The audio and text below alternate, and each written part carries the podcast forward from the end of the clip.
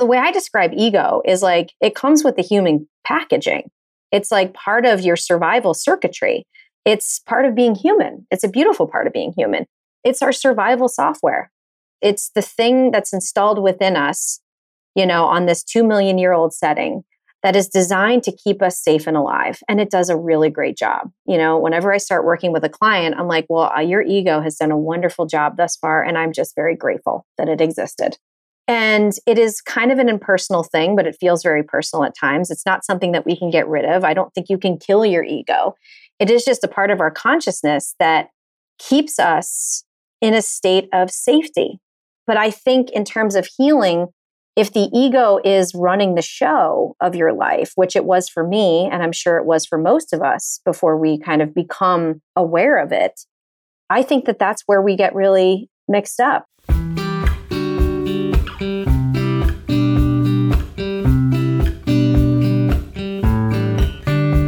Hello, and welcome to the Emotional Expedition podcast. I'm Meg Thomas, and if you want to live a more open hearted, magical life, it all starts with your emotions. This podcast will take you on a journey, helping you to better understand, express, release, and heal your emotions. Let's get exploring. Welcome back. I am so excited for today's guest, Trish Law. She is an incredible life coach and breathwork teacher. She lives on Nantucket Island off the coast of Cape Cod, one of my most beloved places to visit. She's been a business owner for over 18 years. She had a restaurant, a gym, and now a solopreneur. And she has a 13 year old son, Sully, 15 year old daughter, Caroline. Her husband, Alan, is a high performance field hockey coach who works for the U.S. national team. So a lot of coaching going on in that home, I'm guessing. and I have the great pleasure of knowing her through our beloved friend and teacher, Saraswati Om, and through Trish doing breath work. So I've recently had three sessions with her and let me tell you, I do a whole lot of different kind of healing modalities and I'm open to trying just about everything. This was like nothing I've ever experienced. It was the biggest emotional release that I have ever had through any modality. And I'm just so grateful Trish was able to walk me through it. So we will definitely be talking about breath work today and what that experience looks like. And she is one of those people that when I met her, it was like I knew we were meant to cross paths. Like I've had a few people in my life like that, and she is definitely one of those. So I am so grateful to know you and welcome, Trish. Thank you so much, Meg. I'm so grateful to be here. I feel exactly the same way. When we first met, I was like, where's this person been? Mm. I remembered you. It was weird, but it was just wonderful. And I am so honored to be able to be here with you and this awesome thing that you're doing. So thank you. Mm, thank you. So let's dive in. Let's go straight for the childhood. Let's go right there. So, what was your experience like with your emotions as a child? Wow, it's crazy. I just came back from, I grew up in outside of Philadelphia, and uh, I grew up in an Irish Catholic family. And it was so funny because I was just there this past weekend and I was spending a lot of time with my extended family, with my mom and my dad, and aunts and uncles, and all kinds of things. And we had had a chance to talk about this a lot because, you know, from what I do, my parents are obviously supportive, but they're like, don't exactly know what it is that I do. And I basically say to them, like, you know, a lot of what I work through with people comes from their childhood. And they're like, well, did we do stuff to you? Did like, things happen? What happened? So they're like curious about it, but we can talk about it. So my childhood was great. I had a beautiful childhood, you know, grew up in the 80s. So Philadelphia was a different place then than it is now. And it was good. I mean, we had good stuff, but I really figured out early on I was a deeply, deeply, deeply sensitive kid. I am one of those people that is just too much. I've always been a too much person. And that was really clear in my family, in my childhood. And I had huge emotions as a kid. And in 1987, I don't think we had the language. We certainly didn't have the resources. the awareness, the points of reference that we do now. And so when I started to to experience what I call grand mal panic attacks starting mm-hmm. at the age of 10, my parents literally did not know what to do with me. So in those days, you were either happy and well or crazy. That was pretty much the spectrum. and I w- fell on the crazy side of the spectrum because my parents weren't sure what to do with all those big emotions that I was having and all these massive panic attacks. You know, they were helpful enough to bring me to a to a therapist when I was 10. So I started therapy, you know, I'm 45 now. So I started therapy a good 35 years ago. So it's not my first day at the rodeo in terms of like, you know, what this whole landscape looks like. It started really early. So that's kind of my childhood in a nutshell. I was a I was a lot, a lot of emotions, a lot of stuff. So, mm. yeah. Yeah. Makes perfect sense how you end up as a coach now, but I know that there was a, a journey to get to that place. So, what were some way i mean can you remember as a child like what were some ways you would move the emotions through your body? Or was it just, were they getting stuck in the body?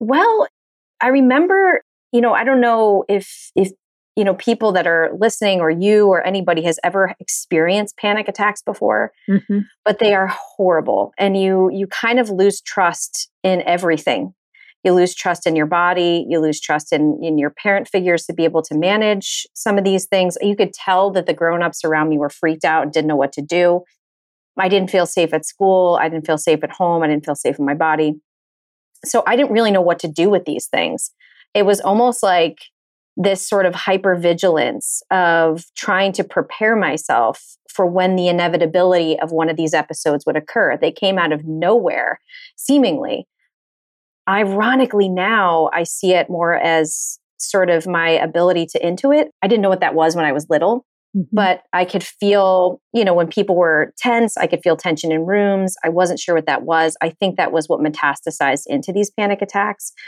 So I didn't move the energy. I just kind of like melted. It would typically end up in a pile of tears, you know, crawled under the, you know, my bed sheets or whatever.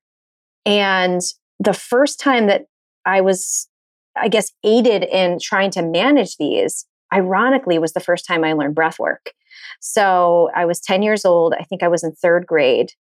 And they were getting so bad, these attacks, that they finally got me into a psychiatrist's office. And the psychiatrist taught me the box breathing technique in 1987. Wow. So that was one of the first tools I was ever taught about how to manage at that time anxiety. Today, I use breath work to manage all kinds of different emotions, but that was my first sort of taste of a management tool. And it was also, ironically, something that I'm still teaching to this day. It's kind of crazy. Yeah. Oh, thank you. Mm-hmm. I shared my experience with having a panic attack, and I also at the end of that episode, I it was the anxiety episode, and I shared box breathing as well as a tool. I feel like it's just like such a such a basic breath that we can just tune into so easily anywhere on location, wherever we are, right? So, oh, panic attacks. Yeah, I definitely have my own my own journey with them. How did you begin to trust your body again? Because you shared that not only were you discovering that the people around you didn't know how to help you you know, school wasn't safe, home wasn't safe, but you also shared that your body, you couldn't trust it. Yeah. Well, it was interesting because, like, you know, the, the sort of ways that we manage emotions turn into, you know, this sort of identity or this personality. And I figured out pretty quickly that vulnerability was kind of a liability. Like, in other words, if I was really letting my freak flag fly, so to speak, when it came to this stuff, I got the sense that it was going to get me the exact opposite of what I needed, which was attachment of some sort. So, what became more socially acceptable and was able to, I could easily translate this energy that was moving through my body into athletics was strength. I could become this sort of, I guess, like my identity started to wrap around strength. Like, how hmm. do I become strong enough to manage this emotional cocktail that's going on in my nervous system. And the first, I guess, expression of that at that age, which was a net positive experience, I suppose, where that strength and that energetic stuff that was going on in my nervous system were able to amalgamate was in sports. So I was pretty successful as an athlete. I was a swimmer for a long time. I dove and then I uh, began to play field hockey, ironically, which is, you know, the story of my life. My family is very field hockey family. but it was the first place that I was able to take that same energy that typically would take me down and alchemize it into athletics. And so that was the first thing. And I began to like sort of use my strength, quotation mark, as an adaptive strategy to manage these emotions. And I'm putting the word manage in quotation marks for mm. sure. Mm-hmm. So that was kind of the second tool besides breath work. It was like, okay, I, I, can figure out how to be strong yeah. and sort of push these down or channel them into athletics. And that served me pretty well in terms of athletics for a yeah. long time. Yeah. So even mm-hmm. even I love this manage in quotation marks, right? So it was a coping strategy. It was a way that helped you, but maybe didn't alleviate all of the underlying things. Is that what you're hinting at with the, with manage? Yeah. Yeah. Okay. Yeah. Mm-hmm. Because then you kind of like piggyback off of that identity in, in other ways, you know, like mm-hmm. I struggled academically. And so, you know, I'm I have horrible ADD among other things and academics were certainly not where I was going to excel. And so that was another sort of emotional landmine to walk into. So that strength, I guess, which is again, like, I guess a socially acceptable coping strategy, but really, I think the socially acceptable coping strategies are the hardest ones to rewire.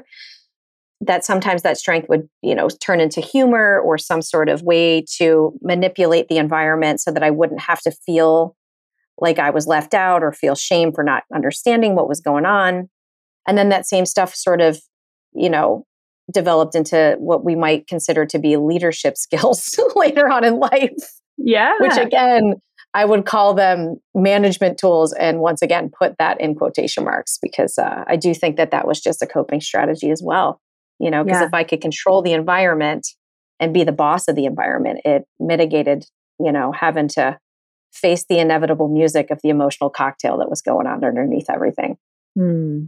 Yeah as you grew up, what was your experience, you know, through the teenage years and into your 20s? Like how how were your emotions showing up for you? Were they showing up physically in your body? What was your coping like at that time?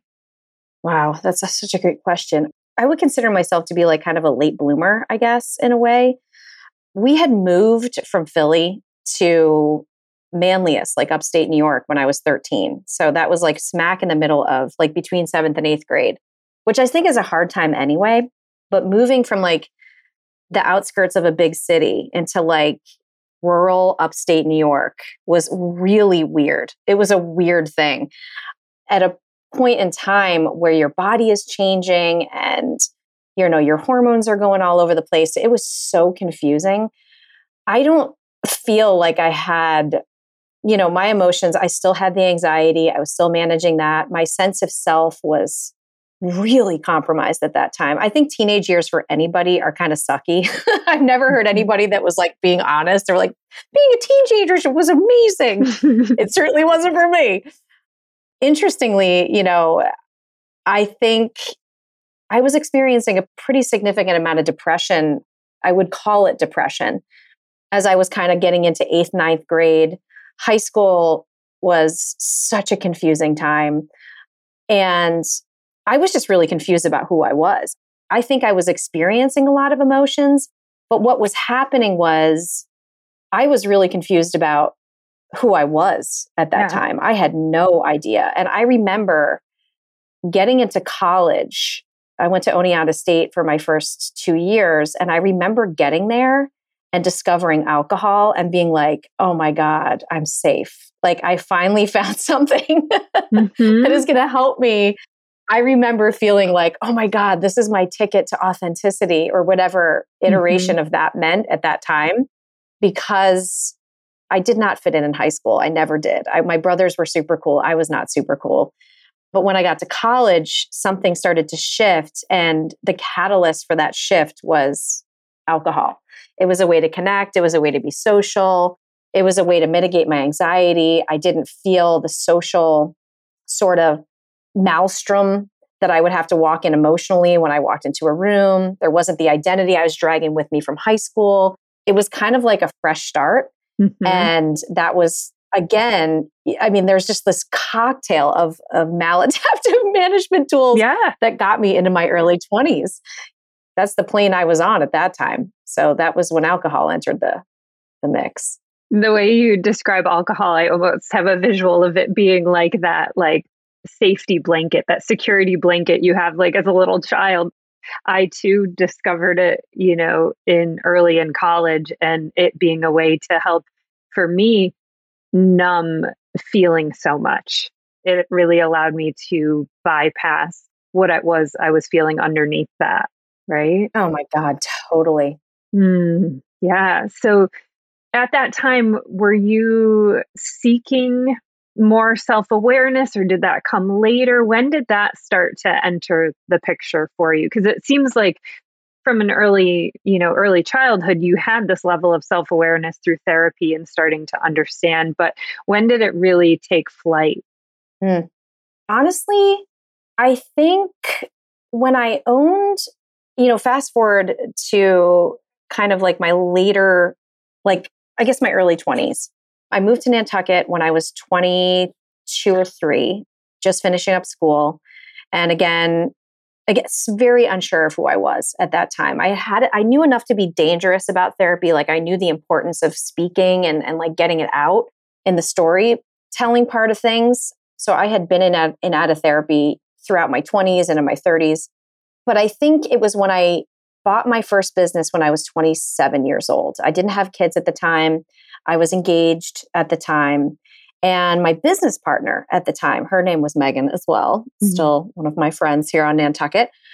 She really kind of introduced me to a more spiritual way of thinking about self awareness. It was the first time that I had really ever considered more than just the practicality of self awareness and really like more the spirituality components. Mm. So I always say that like Megan was my gateway drug to you know the kind of self-awareness practices that i implement today because it was so powerful she believed in it so much and it was so interesting to see how she lived her life and how she managed things comparatively speaking to the way i managed them and it had been modeled to me by her so she was really my first teacher in that way of how to really look at self-awareness from a different perspective and how we integrated that into our business, which was really interesting because we were babies. We were like barely 26, 27 years old. You know, we bought this huge business with this massive rent and whatever. And she was so easygoing about things. And I was like, how do you do that? That's amazing to me. That's also like at the same time that yoga came into my life experience. I was about 23, 24 years old. As that sort of Megan story was coming in and yoga. And the mm-hmm. two of those things, the, the practice of yoga and the breath, as well as Megan's more or less tutelage on, on what self awareness be, beyond just the basic brass tacks look like, that was how it started to really shift for me, for sure. Yeah, mm-hmm. what a what a powerful for me there's before yoga and after yoga as well. Like, yeah. yep, that's a defining moment in my life. Yes. Yeah. Mm-hmm. And when I know as you work with clients now, and you have the most beautiful Instagram, so everyone follow it. I will share the link in the show notes. You talk a lot about this relationship between our egos and intuition, our egos and emotions, and how it shows up. Will you share a little bit of your wisdom on the ego? Oh, yeah. You know, I, I think that was where, when I really started to dig into this, I was like, when I went back to school, like after we had the restaurant business, we were out of that. And after I'd gone back to school for exercise science, which was my second thing, I remember learning about the brass tacks of the metabolic system. And this is like the most adjacent way I can like sort of lead into the ego awareness because for mm-hmm. me, metabolic awareness was so impactful as like all these years as an athlete just beating myself up and not understanding what I was doing and just being like win like that's pretty much it but there was all these nuances to it and all these these sort of like bits of information that I was like oh my god this would have been so useful to know as an athlete you know in high school or an athlete in college like this would have been so helpful to understand and I remember being blown away by the simplicity of it and I remember being in school when we were talking about metabolics and, and biomechanics. And I remember saying to my professor at the time, I'll never forget this.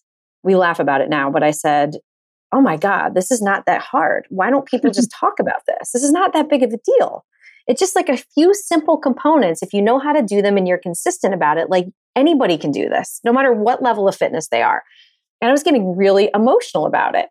And my professor turns around when I made that statement, he's like, oh, no, no, we don't tell people how this works. We just tell them what to do. That's our job security. And I remember saying to him, like, I'm never going to do that. never going to mm. do that. Mm. I'm going to tell everybody how this works.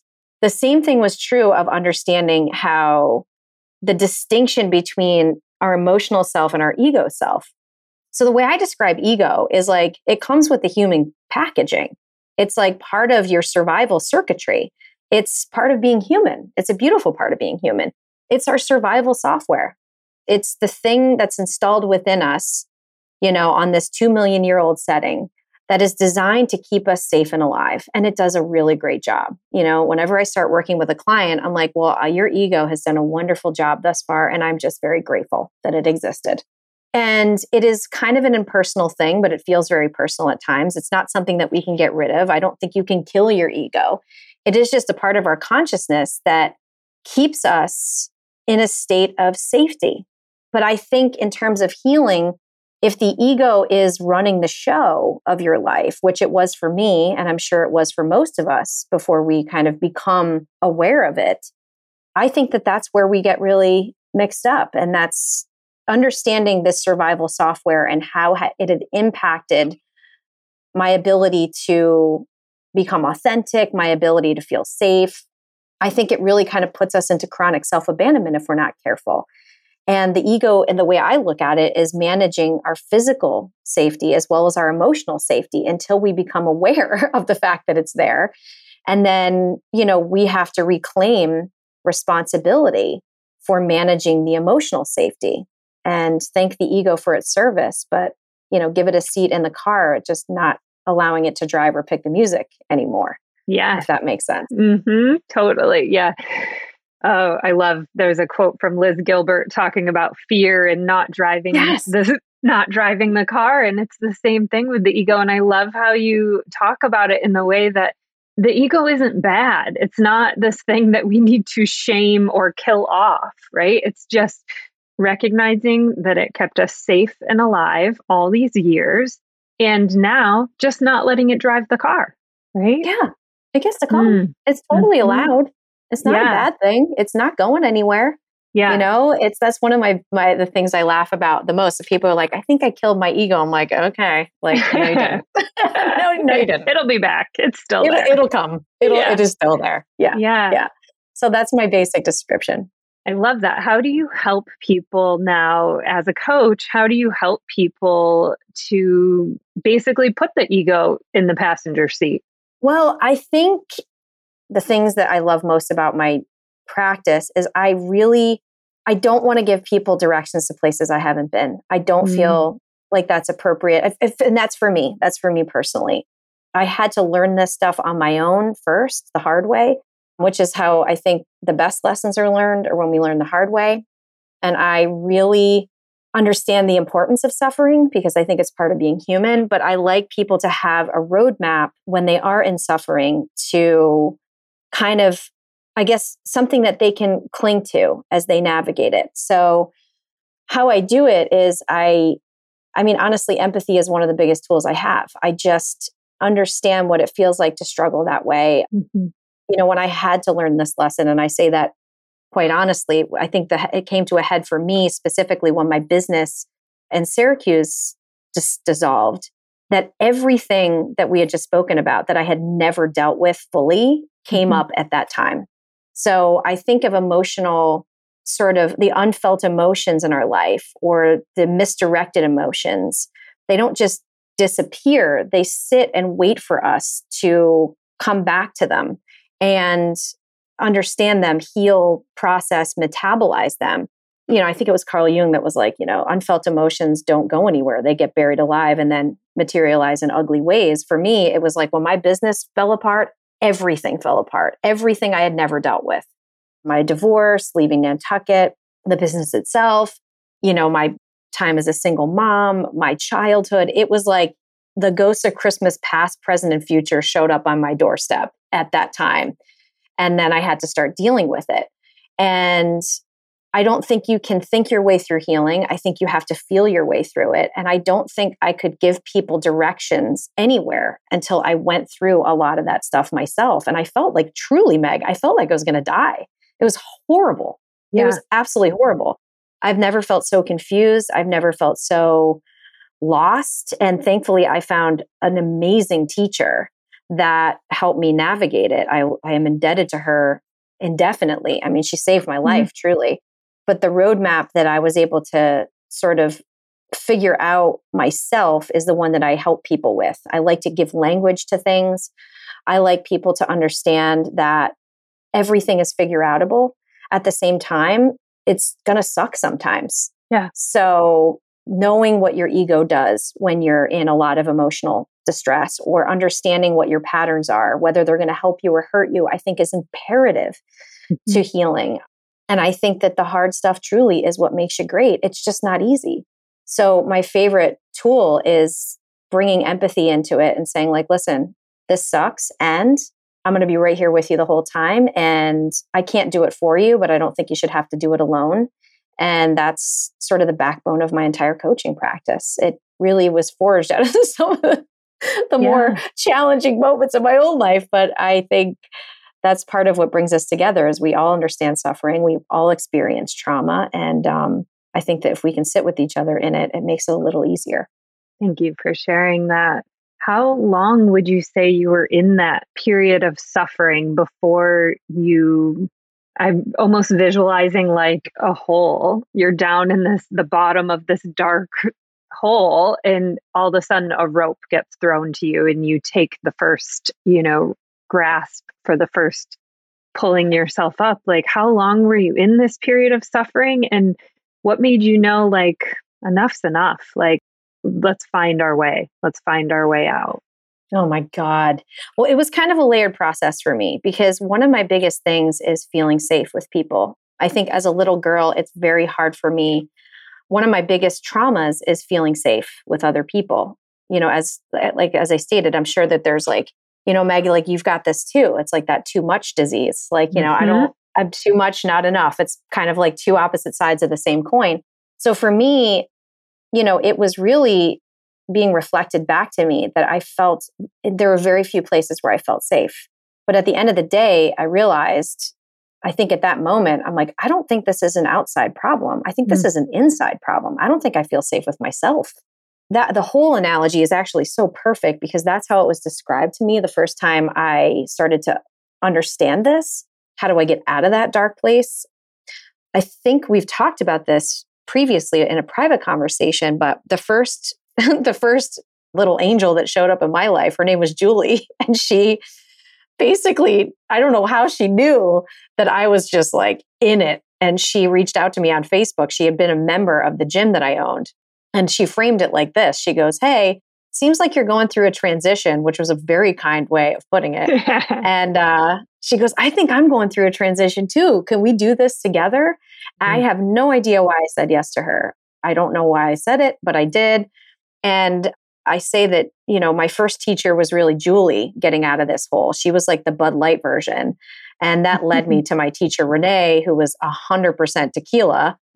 she was a much more potent, but I needed like the Julie version 1st mm-hmm. But Julie described it to me, you know, in terms of like what I needed to do. And she was very transparent. She's like, look, I think this is where you are right now. And I'm not the person that's going to be able to help you navigate this. She's the first person that said to me, You need a teacher, you need a mentor.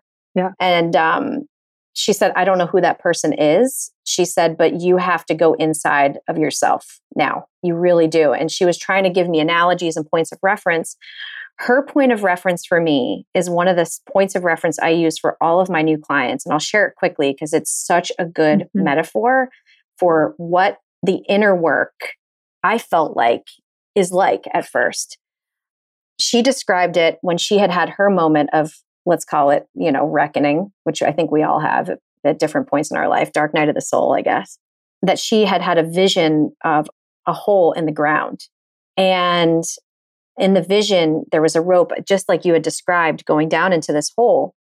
And she uh, obviously followed that rope down and got to the bottom of this big, huge hole. And in the corner of this hole, made out a figure that was a child for sure, naked, curled up into a teeny tiny ball, shivering, soaking wet, and filthy.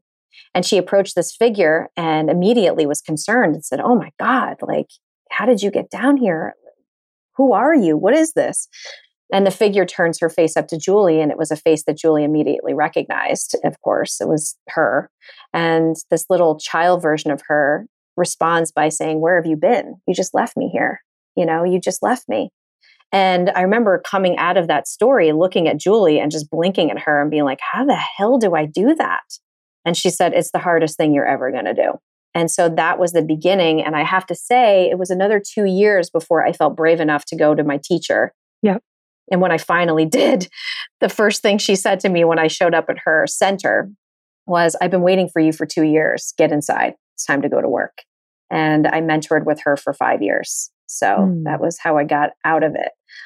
You know, it's I don't think we're ever fully out, you know, for the rest of our life. It's not like Super Mario Brothers where you pass certain levels. I got out of the whole level. Now I'm in this other thing. But that's it was a lot of inner work. It was a lot of understanding my emotional self, things like self-abandonment, ego, what healing felt like. You know, again, it wasn't a thinking process, it was a feeling process. And that was really hard but yeah, so I would say it probably took me about five, five and a half years to work yeah. through that. Mm-hmm. I love to share on this podcast, you know, my own stories and other stories that there is this time period, right? Like there is the the reckoning, the rock bottoms, the dark nights of the soul. And then there is I like to think of it as almost the gathering, like the gathering of courage, putting it like in your basket until you're finally ready to take that step and go to a teacher or whoever yeah. it is, whatever modality it is. Yeah. Yeah. So, Renee, because I know who Renee is, she runs the Center of Grace. Is that what it's yes, called? She does. In Syracuse. Renee. Yeah, yeah mm-hmm. in Manlius. And yep. she took you on a journey of breath work yeah. yeah. Yeah. Would you will you share what breath work is for somebody who may not understand what that term means? Yeah, it's interesting because when I we've talked about this a few times like breath work for me has been in my life longer than I really remember. I mean, I first was introduced to it in therapy at 10 and then, you know, I was a swimmer, I taught yoga. So breath work was always a huge part of my sort of life, but it was so obvious that you kind of forget it's there. And when I first started working with Renee, the modality that my teacher, my mentor, Renee uses is something called SRI. It's called somatorespiratory integration. And when I laid down and worked with her for the first time, and again, you have to remember this is after 30 plus years of therapy. It was such a powerful experience that I shot up off the the table after we were done and I was like, "What the hell was that? What is that? what are you doing in here?" you know? And she was so kind to me about it and you know, began to really mentor me in that. She had said to me at that point in time, I am pretty sure at some point in your life, Trish, you're going to be teaching this. This is very adjacent to all the stuff you've been coaching for the past decade plus. So I don't necessarily know if it's going to be SRI that's going to be your modality, but there's this other modality that I feel would be really appropriate for you. And she had been studying it for probably a few years. I mean, Renee has been using breath work for 30 years. Renee's been doing breath work before breath work was even cool. you know, before Wim Hof, Renee's been doing breath work. Yeah. But we went out to LA and there was a new modality of breath work I had never experienced before that was called transformational breath work. It's done in a group setting. It can be done individually. I personally think the, the, the group settings are more powerful and medicinal. But the guy that had been teaching it, Renee was like adamant that I meet him because he was also a trainer like I was and a coach like I was in a sports facility for years. So his ability to amalgamate this sort of old fashioned athletic coach persona along with this healing modality is like where the go go gadget arms part of the breath work for me really showed up.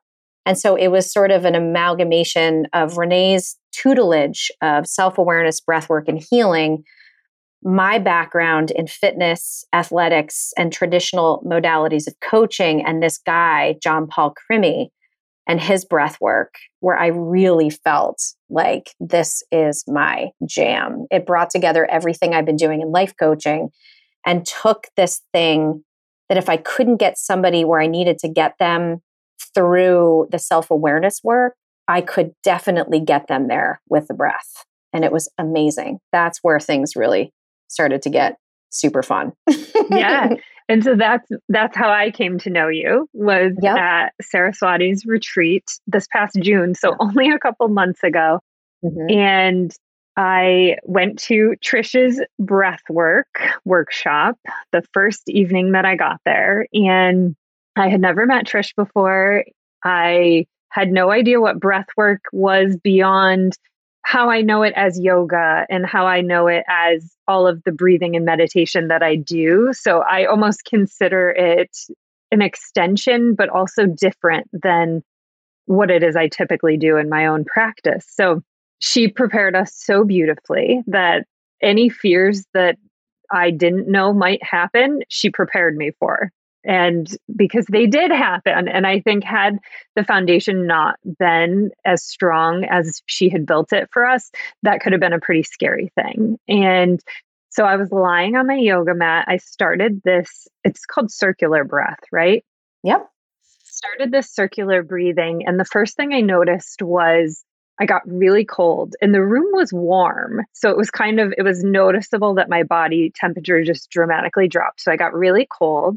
And then I immediately got hot, like uncomfortably hot to the point I was dripping sweat. By the time the session was done, I had to go take a shower because I had soaked through my clothing. It was that hot. And I felt my legs starting to cramp up. So it's amazing music is happening. Trish is coaching us like this, you know, spin instructor kind of energy happening through the breathing, helping us to keep going because it's uncomfortable. Breathing that way is uncomfortable. And I think it's probably the ego, right? I think you shared it's the ego that's just like, let's stop doing this. You don't really want to do this. Let's not go there, right? So I'm being met with all of this resistance, this internal resistance. And as we go deeper and deeper into it, my body starts to cramp up. At first, I think I have some cramps in my legs. And then my hands go into this like lobster claw, which I think would have scared me had Trish not told me that this could happen. So it was like this tetany happening where your hands cramp up. I brought my hands up to my heart and I eventually rolled onto my side because I just, I I was just intuiting that this is the way that I needed to go. So I was kind of in that like fetal position, continuing the breath. And we, you know, we're probably, I don't know, 15 minutes into it. And I start to feel myself shake and cry. And it's this almost like this whimper cry that I have never heard myself make except for in breath work. I start to have this crying happening. And I want to say that I was met with a moment that I could turn back and go back to safety. Or I also recognized that there was something in me. There was some sort of stored emotion or trauma, something that was stuck in my body that wanted out. And I had the option to turn back or to let it out. And it really did feel like a conscious choice of do we keep going or not? And I chose to keep going. I think the energy of the room helped me, the people around me helped me. But ultimately, when I got to that point of really shaking and crying, I could see, you know, some people see visions of like, oh, this happened to me at eight years old, and I looked, I was wearing this outfit, and someone says said this to me. That's really not been my experience. My experience has been I recognize where I feel something stuck in the body and I don't really know its origin. And honestly, I don't even need to know. Like I can release it without needing to know what it was. So for me, this first experience was in my gut, it was in the belly. And it was this really dark. I have an eye mask on. I mean, it's black in there. I'm only seeing black, but I see this textured black in front of me, this just giant emotion and I feel it moving up from my belly and wanting to come out, like almost like out through the crying and the breathing, like through the breath, like using the breath as the vehicle to move. And when things started to get real scary, when I started to feel like, okay, we're really here, I'm I can do this, I felt Trish's hands on my back and my first thought was, I am disgustingly sweaty. How can she be oh, like, what is happening here? Like, and then I was like, she's here to help, right? She's mm-hmm. here to help. And so with just her hands on my back, I mean, it couldn't have been more than 90 seconds, right? It was probably a short, short experience of getting this trauma out of the body. It was the biggest emotional release I have ever had in my life. And like you shared with your experience with Renee, when it was all said and done, I just sat up and was like, what the heck just happened to me? Like, what happened to me? I couldn't speak for like 20 minutes. Everyone else is talking about their experiences. I couldn't even speak. Like, I was just like, I don't know what happened. And then I was able to really become grounded by talking to Trish after and being, you know, fe- that feeling of like, you're safe, like, you're here, you're safe.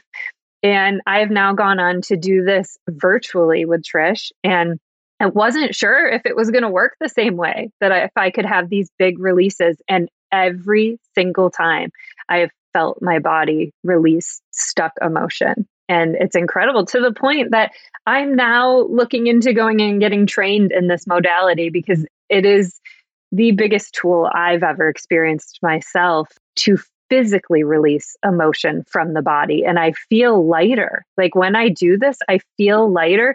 And it's no coincidence. When I look at the timing of this, this was June. I launched a podcast since then.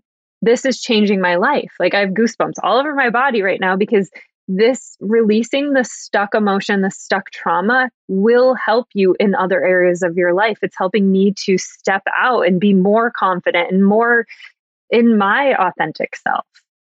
Oh my, that's so beautiful. Yeah. Thank you so much for sharing that. That was such an amazing experience. And, you know, I think you're recounting it because everybody's experience is so different. And the beautiful part about this breath work is we have talked about this before, Meg, holding space, which is what Saraswati and I were doing at that time. And then the people that are breathing. It is really interesting. It's like they always say, like, give a healing, get a healing kind of thing. Mm. And I have to say that that container, Saraswati, I think she's also been on your podcast. She is one of my yep. dearest friends. She is one of my closest friends. And we have been friends for well over a decade. We were Lululemon ambassadors together, and that's how we met. But she is one master. That girl can hold some space. she is a master at it and we love to collaborate. So I think that container specifically was just a really powerful container. It the safety of that container was really special. But it is scary to have these emotions because they're so powerful. We don't realize that they, you know, speaking on trauma, that's what this breath work addresses specifically, you know. We talked about the breath uh, box breath technique before. Box breathing is a really great tool to mitigate anxiety. There's all kinds of different styles of breath work to address different things this circular breath work, this transformational breath work is literally, it addresses trauma. That's what it's designed to do. That's what it does. So it goes right to the source of a lot of our suffering and this trauma is trapped in the body it's in the nervous system and we we learn how to live with it and manage it and move our energy around it and you know kind of tailor our personality to mitigate people bumping into it but this breath work goes right to it and gets it up and out of the body and so when people have recounted their experience with it which i think you would probably validate is people have assimilated it to their experiences with psilocybin, psychedelics, mm-hmm. ayahuasca, all these big plant medicines that people are really gravitating to in terms of healing these days. And I love this modality because as a, a former bartender whose client lists, you know, has many of my former bar customers who are no longer drinking you know, uh, this doesn't compromise somebody's sobriety either. It's just your breath. So, addressing trauma with this tool is something that doesn't require anything from outside of you in order to access it. And I think that's the embodiment of empowerment. Like, mm-hmm. I think, I truly believe that we are the ones that are capable of healing ourselves. And if anything underscores that, it's the breath work. It's so powerful but it works. Like I've had people, myself included, it's completely changed my life. And I'm, you know, I'm not afraid. I've done psychedelics. I've I've enjoyed those experiences and I've had really profound experiences with psychedelics, but they've been nothing for me compared to the breath work. And I think, you know, as I listen to people tell their stories between Syracuse and New York and working with Saraswati and, and on Nantucket here was, you know, Nantucket had never done transformational breath work until we started doing it here. And I have people that I've known for 20 years who did one session, one single session. And you know, that's all they really needed to get over a hump. And I had one real estate agent come up to me who was very quiet and very like unassuming. We happened to be taking a yoga class together. And she pulled me aside and said, Look, I want to tell you that that one session profoundly changed my life, that one time. And I would have never known about it if she didn't, you know, feel compelled to tell me. She goes, I don't know what we did in there, but she's like, something shifted in me and I haven't been the same person since. Mm-hmm. So it's beautiful. And I think it's such a powerful tool for people that work in the healing arts to help people navigate that hump because the, the trauma in the nervous system, it really does. I think, I believe the trauma is separation from the self. I really believe that's what it is. And when it's not there, the ego doesn't have to manage it then we have easier access to authenticity and healing and growth. It's profound. It's remarkable. I love what you just said there. The trauma is the separation from the self. Mm-hmm. And that's why something like this can bring us back into alignment. Yeah. Quick, too. Mm. Quick. Bring us back to and connecting us with that that inner child. Right? That's what it's all about. I mean, what we talk about in the breath work, and this was, you know, from my tutelage from Renee, you know, I have to really give credit where credit is due. She taught me so much of this is that everybody is a mix of light and dark. And this breath work addresses the shadow, which is the human self, the inner child, the trauma, all the stuff that kind of makes us human. It's like what we sign up for being human. But at the same time, there's soul and divinity and, and light and power and potential and grace. And every single human on the planet is a walking paradox. And this breath work addresses that paradox. So it's almost like two kids in a horse suit. Like, who's going to win? They both win. Like, the head and the heart work as a team. And what's between the inner child and, you know, the soul, or what's in between the light and the dark is the trauma. So, I was working with a psychic because, of course, I was, and she was like picking up on whatever this stuff was. She's like, "What are you doing in these groups? Uh, what am I seeing here?" And I said, "Oh, it's called breath work." She's like, "Oh my God, you're reconnecting people to their souls," and it's the trauma just pops right up, you know, in these sessions. People have described it as like a soul massage that they leave mm-hmm. and they're like, "Oh my God, oh my God, what yeah. was that about?" And it's fast it's just remarkable. And I'm such a proponent of therapy and also started going when I was young. But therapy has only mm-hmm. gotten me so far. And I still use therapy, right? Because I still need to process and talk things out loud and somehow me saying it out loud helps me to understand it better, even if just to have that sounding board. This brought me to a whole other level, which I think it's an and world. I don't think it's an either or. I think it's an and world. But if we are not addressing all of these things that are getting stuck inside of our bodies, like it has to go somewhere, right? Like these emotions, when we just sweep it under the rug, they have to go somewhere and they're just getting lodged in the body. And this is yeah. one way. This is the quickest, most efficient way that I've ever been met with to move it through the body. Yeah. And I think that this, you know, because I've had a therapist, I mean, like I said, I've I've had therapists at least a dozen over my 35 years of doing this stuff. I still have a therapist. I love my therapist. And I think, you know, the stories that we find ourselves in are often what is keeping us stuck. You know, and the stories are usually sort of an iteration of the ego. The ego's like got more stories than Mother Goose.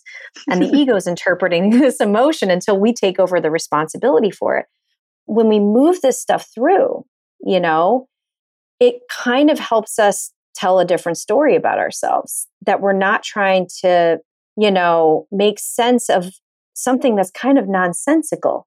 You know, I think that that's kind of a, like you said, it's, it's, there's no such thing as a panacea, right? Like there's no one thing that's like, this solved every bit of my issues. Mm-hmm. Like my issues are far from solved, far.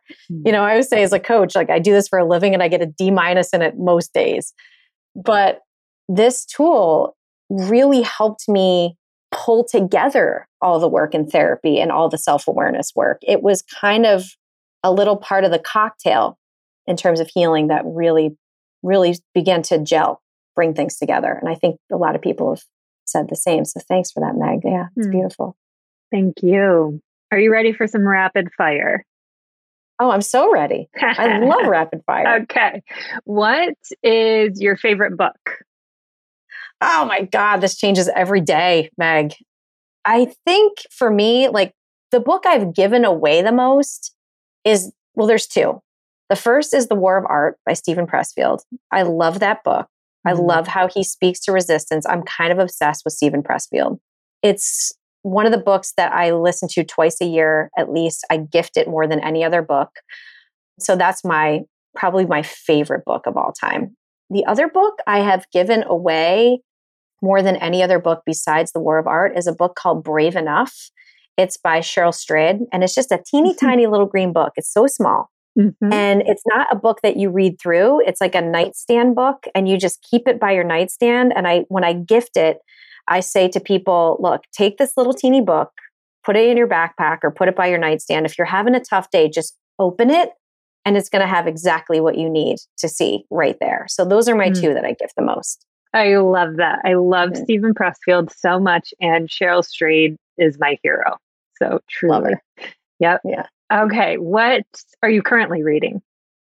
Oh my God. We talked about this so many times. You know what I'm going to say. You know what I'm going to say. Okay. So I live Nantucket. on Nantucket. Yep. I live on Nantucket and I am an avid, rabid Elin Hilderbrand fan. I am obsessed. Me I too. See her running all the time. Mm-hmm. I just finished the Hotel Nantucket. I just finished 28 Summers. I am now on Golden Girl. I can't read self help books at night. I can't read any of the stuff that helps me with my career at night. I need to shut my brain off. And I'm obsessed with Nantucket. Nantucket is like my little BFF. She's mm-hmm. like my mm-hmm. mom.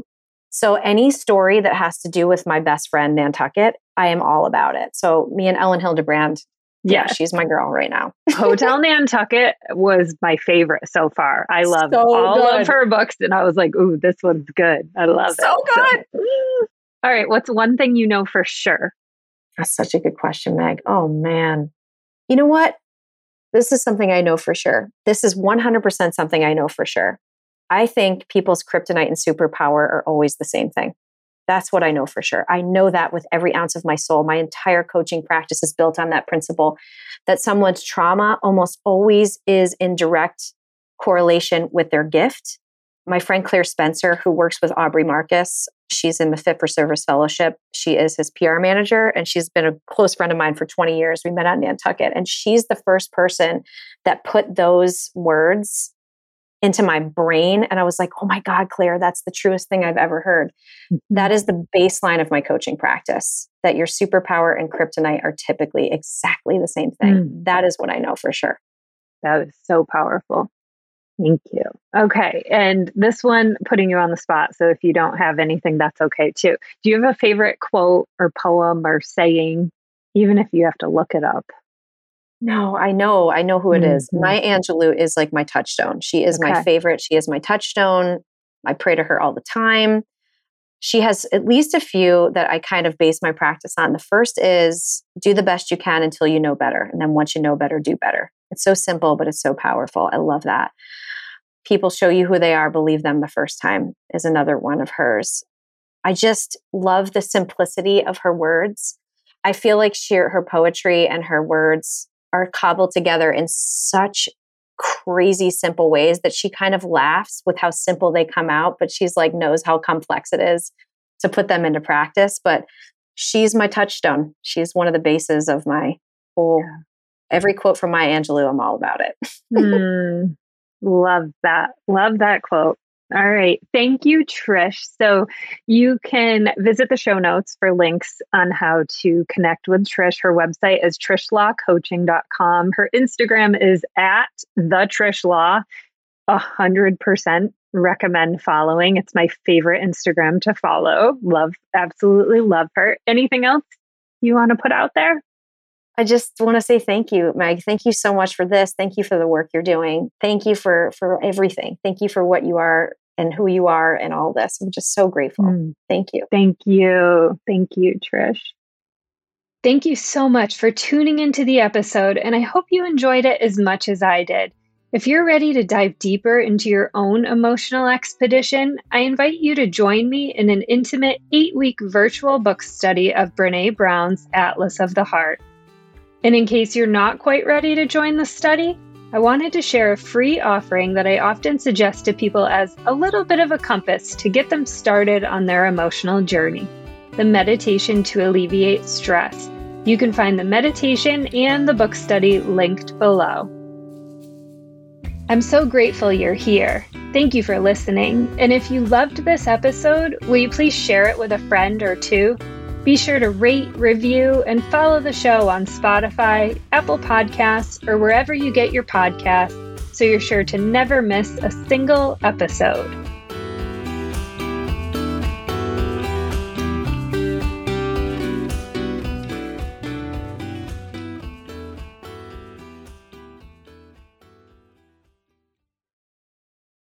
This podcast is part of the Sound Advice FM network. Sound Advice FM Women's Voices Amplified.